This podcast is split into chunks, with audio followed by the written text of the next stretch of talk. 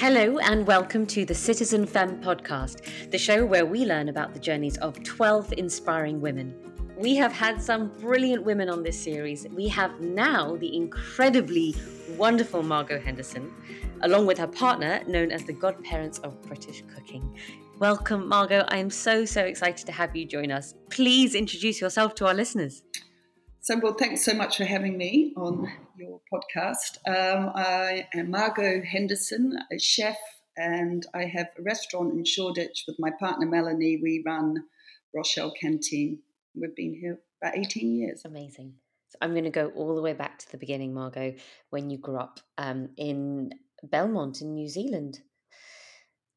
I want to hear all. I mean, I want to go right back to the beginning. Your mother was a journalist and a food writer. Um, I want to hear about where you grew up and did that influence you and what you do now? Well, yes, everything influenced one every day. I feel um, I'm con- constantly being influenced. But yes, I grew up in um, Belmont, which was the suburbs of Wellington on the hills. We had we rode horses and ran around. Quite wild and barefoot. But um, my mother wrote two books called Eating Houses. One was in Wellington and one was in Christchurch, and would take us to restaurants when we were very young. And I think I got a bit of an addiction to it from about the age of 10.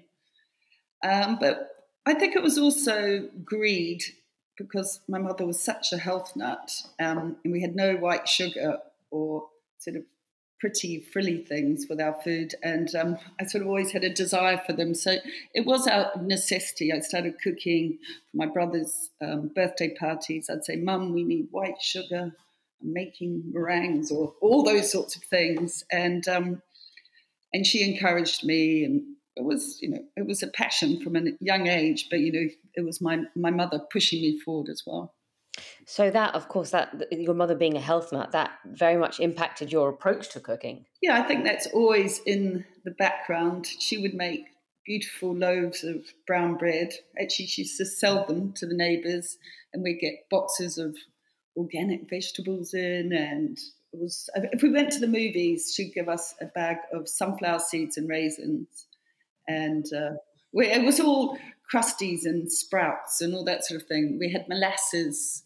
Our, our juice was cider vinegar and honey. So yeah, I, w- I was actually quite proud of it. Um, my brothers less so. They wanted sliced white bread.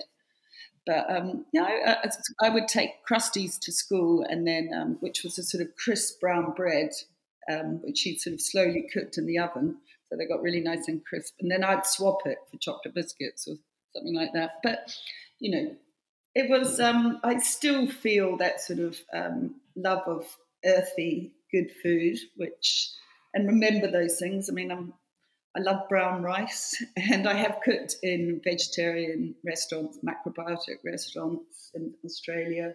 So yeah, it's always it has been there, and I feel it's better to be, you know, to nourish and eat well as well as delicious and glamorous food. Absolutely, and how lovely to have to know all of the healthy stuff from younger, uh, from a younger age, and to, to discover that and appreciate it. Best of both. It is. No, I did feed my own children a lot of white flour, which I feel guilty about every most days of my life. but there you go. You know, pasta. It's quite hard not to enjoy the pleasures of white pasta, isn't it? Oh gosh, yes, absolutely. Um, so, what drew you to London? You moved to the UK after dropping out of university. What was London's draw? Well, we were at the bottom of the world. Um, you know, the Face magazine would arrive once a month, and um, you know, London was just full of opportunity, and we were very, you know, we were we just looked to London. So we came. Everyone. It was easier to leave New Zealand really than to stay there. I always admire my friends who stayed there and built great lives for themselves. But it was such an easy adventure to go on. And, um, you know, I came to see Big Ben, bricks. I'd never seen so many bricks in my life. It was, um, it was, and I loved London straight away. I mean, it was incredibly exciting discovering the French house, Soho, all those great things, museums, films. I mean, it was just incredible. My first day, I went to the King's Road and you know, never, I never, you know, it was it was just mind boggling. I loved it all. What was your first job in London? Moved to Wimbledon Wimbledon uh, Village, and um, at one stage, I worked at, her first job was at Pizza Express, and uh, which was fantastic. I thought the whole of Wimbledon was going to get a New Zealand accent. They took the piss out of me so much. and I started saying, okay, yeah. my mother, I talked to my mother on the phone, she would nearly died. Where's my daughter gone? you know, I was trying to be all posh. Um, but we, um, yeah, it was great. I, I made pizzas at Pizza Express for quite a long time. I really enjoyed it. I met lot. I mean, that's a great thing about a restaurant. I didn't know many people, and you know, straight away you have a family. You've got friends. You socialize. You know, restaurants. You socialize, and you're all together. Um, and to be in a place like Wimbledon was also lovely because you know there's a lovely pub scene, the Heath. But I do remember on my 21st birthday paying rounders in the rain on the Heath thinking, come on, Margot, you need to go into central London. You need to discover the rest of it. And um, I mean, I had been in, but then I moved into uh, into central London. I got a flat under the post office tower, and I got a job working for Justin de Blank, who was an amazing caterer at the National Gallery. And I really thought, you know, I'm making it now. It's really happening. I was just so excited to be working in the National Gallery around all that art. It was very exciting. Yeah, and what a great part of London to be in and absorb. I mean, you've got the, the locals, the the offices, the tourists, everything in that area. Yeah, it was it was it was wonderful. Um, you know, walked I walked to work down Charing Cross. You know, I'd write letters home about brick and the seasons because you know New Zealand the seasons aren't quite so dramatic when they change. Because here you know when it's spring, don't you? I mean, in New Zealand it's smoother, but um, you know, it was just it was culture shock. And you know, we got used to have Time Out, which was what a wonderful magazine that we we because we didn't have phones, you got Time Out, and there was five thousand million things to do. Not that you did hardly any of them, but the opportunity was so much there of all that could be done and seen. It was very exciting. I am still excited by London, but it's just not quite the same. Different kind of excitement, but you can't get bored of London. It's just it's a wonderful place. It is. It's it's a great, exciting place, changing all the time. Um, you know, but um, I love London. It's great. Yeah, it's my home. So you you worked with your now husband Fergus Henderson at the French House in Soho. You mentioned that uh, discovering that when you first moved to London in the nineties. Tell us about that experience and experience, and what were some of your favourite dishes to cook together, or even for one another. Well, we met when I was working at the Eagle, which was the first gastropub, really. And it was no one had sort of seen a pub like that. Um, where you got great food and a very relaxed atmosphere. Um, and it was packed every day. I mean, it was so busy. It was amazing. And then um, in one brought one day this great guy, Fergus Henderson, who I heard was a great chef, and I suggested we open a business together. And he said, I don't know why we haven't thought of it before. and then the next minute, we were um, opening the French House dining room. It was a it was wasn't the pub. It was just a dining room upstairs.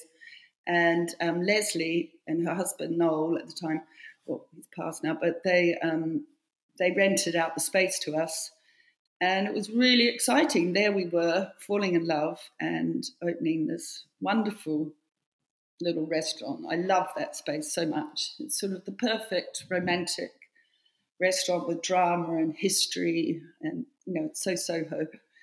And um, we started cooking all sorts of exciting things together. I mean, I always remember the quails coming in, and I was used to boning them all out and stuffing them because I'd been working in slightly more, fan- I don't know, fancy restaurants. And Fergus said, "No, we're going to leave them whole." And I thought, "Of course, we're going to leave them whole." So we, I started learning a different way of cooking, where we cooked the animal more on the bone, slower cooking, gentler cooking poaching meats. Um, it's sort of more the food that might come from the countryside in Europe or here, and the food that women might cook at home. But it has been often taken into restaurants, but um, it was, wasn't sort of the, it was definitely not the boned out fillet of chicken. it was we cooked a whole poached chicken, and then we'd do poached chicken in green sauce or salsa verde. And those sorts of things were just not being thought about then. They were. It was definitely a change, and um, it was very exciting. And it was the way I'd always wanted to go. I had that in me, but I hadn't sort of, sort of I just didn't realize it really.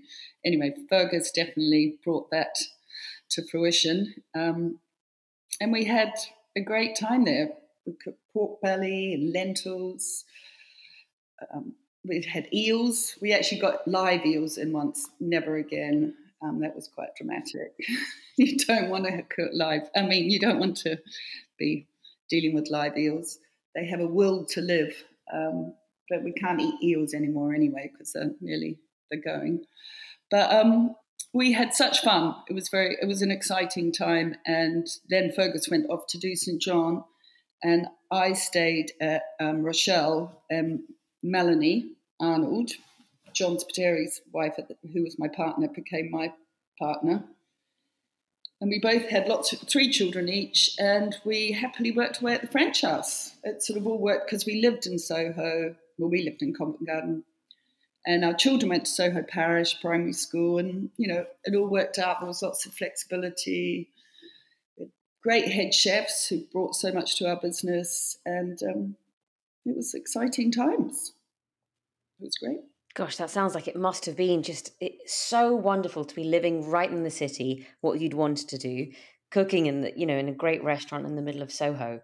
How was it working in the same field as your partner? I actually read that along with Fergus, you are known as the godparents of modern British cooking. I love that. I think that's such a a wonderful way of describing both of you.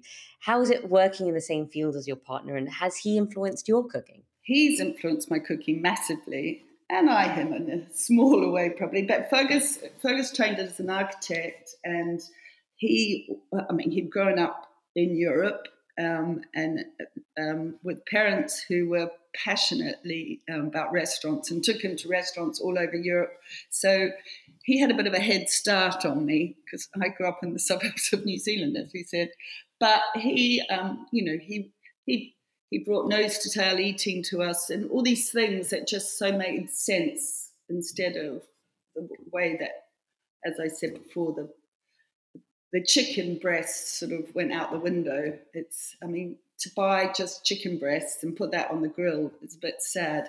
Whereas we were trying to cook all the bits of the animal that maybe of bit more wasty. We were cooking a lot of offal. I mean, I had cooked offal all, all my chefing life. I'd always cooked calves, liver, and brains, and sweetbreads and things. They seem to have gone out a bit out of fashion at the moment, very strangely, because they're all so delicious.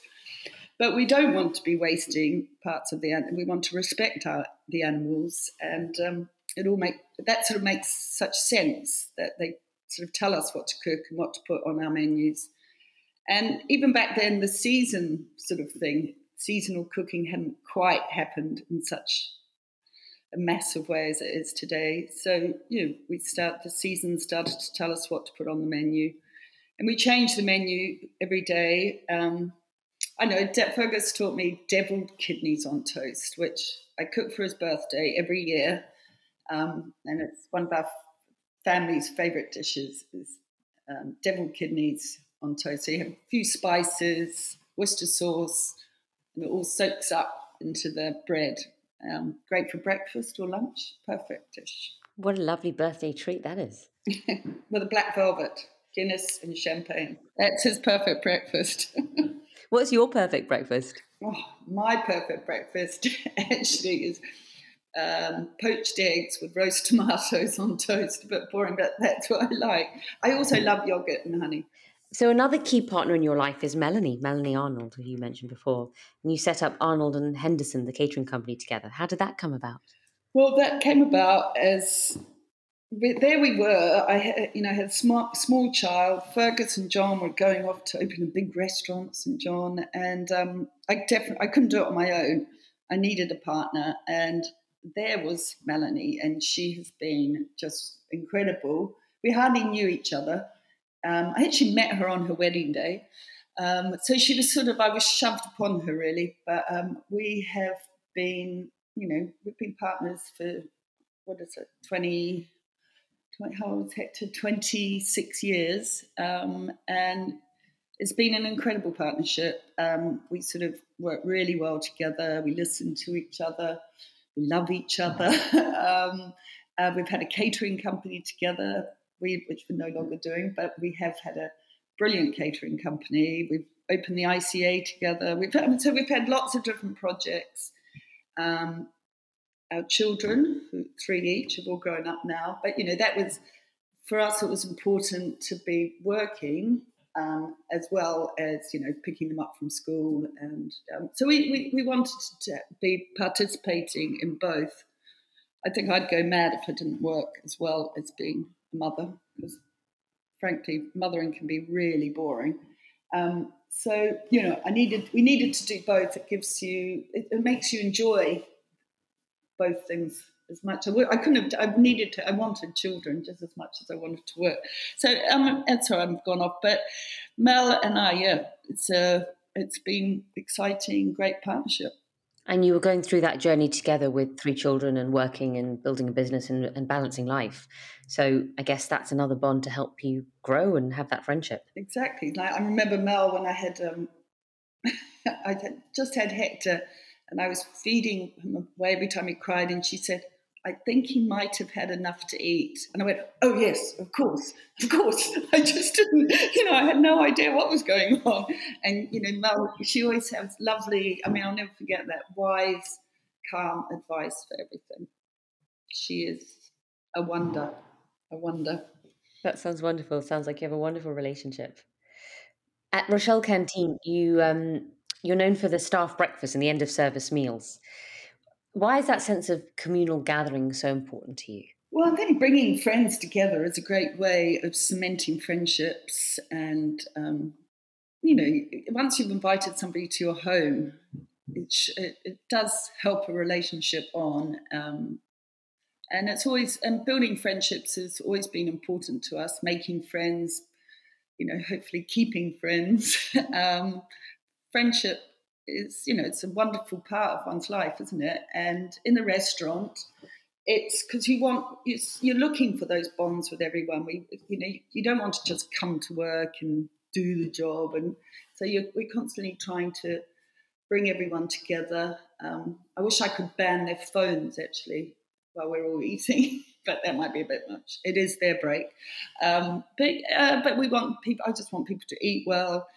And it's one of the great perks of a restaurant. There's not many. It's hard, hard work. Um, at least we can feed them well, and um, and generally everyone we work with really enjoys food, and it's nice to try some of the wines occasionally, and bring sort of another sort of moment to the to a working day. So it is really important. Yeah you're, you're creating a family, and if everyone feels like they're part of the family, they're happy in the service that they deliver as well. So the diners also feel family, I imagine. Yeah, sometimes I think we need to remember when we're all eating that there are diners there as well. no, they they do, they do. But um, and everyone's got you know our staff have got great appetites and we've got all this lovely food. So it's I mean it would be weird if we didn't if we didn't they didn't try it and eat it. Yeah, most restaurants do have good meals. For the staff, of course. So, with all of this wonderful, wonderful accomplishments and, and growth and, and food that you're working with, you were recently awarded an OBE for your services to the culinary arts. Huge congratulations for that. How did that feel? Well, it felt pretty wild, actually. It was, um, I couldn't believe it. Um, I thought it was a con. and then a friend said, Oh, yeah, Margot, the great OBE con. um, I still quite can't quite believe it, but um, we're picking them up on um, in February, so then I'll believe it when I get my medal. Yeah, it was. Um, it sort of felt like I had a warm glow. it's very sweet. It's a lovely, it's a lovely thing to get a medal. I did think of my headmistress, Sister Julian. I wish she was alive because she wouldn't have believed it. I was quite a naughty kid at school. But um, no, I loved school as well. I thought school was great fun, and um, I was into petitions and changing things and getting bobby socks because we weren't allowed bobby socks, and uh, you know, um, and I think sometimes Sister Julian got a bit annoyed with me. but um, yeah, so it's it's incredible. It's a lovely thing, and um, thanks very much whoever put us forward for it. I mean, it's amazing. Thank you. Who would have thought chefs got OBEs? Talking about changing things, you said you know petitions and and perhaps standing up or rebelling, perhaps the number of women in your field to have received that honor eh, presumably is not so high. So, you know, as a female chef, it's a huge accomplishment, which it, it shouldn't be, a, a, you know, such a foreign concept for a female chef. Um, but do you think the food restaurant industry still represents a boys' club culture of sorts? Yes, yeah, just, yes, it does. I mean, I just think, I think it comes down to listening. I just don't think women are listened to quite the same as men and um, and then we get sort of a bit bossy, or we just want to get things done, but it, it comes across in weird ways. But um, yeah, I think men generally feel that men will do the job better.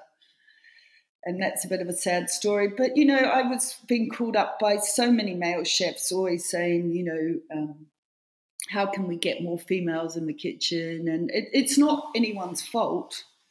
And I really don't know what the answer is to get more women into kitchens and get them more respected. But um, I mean, there's you can't. Women are well represented in, in food writing, and um, also kitchens are very difficult when you're having children.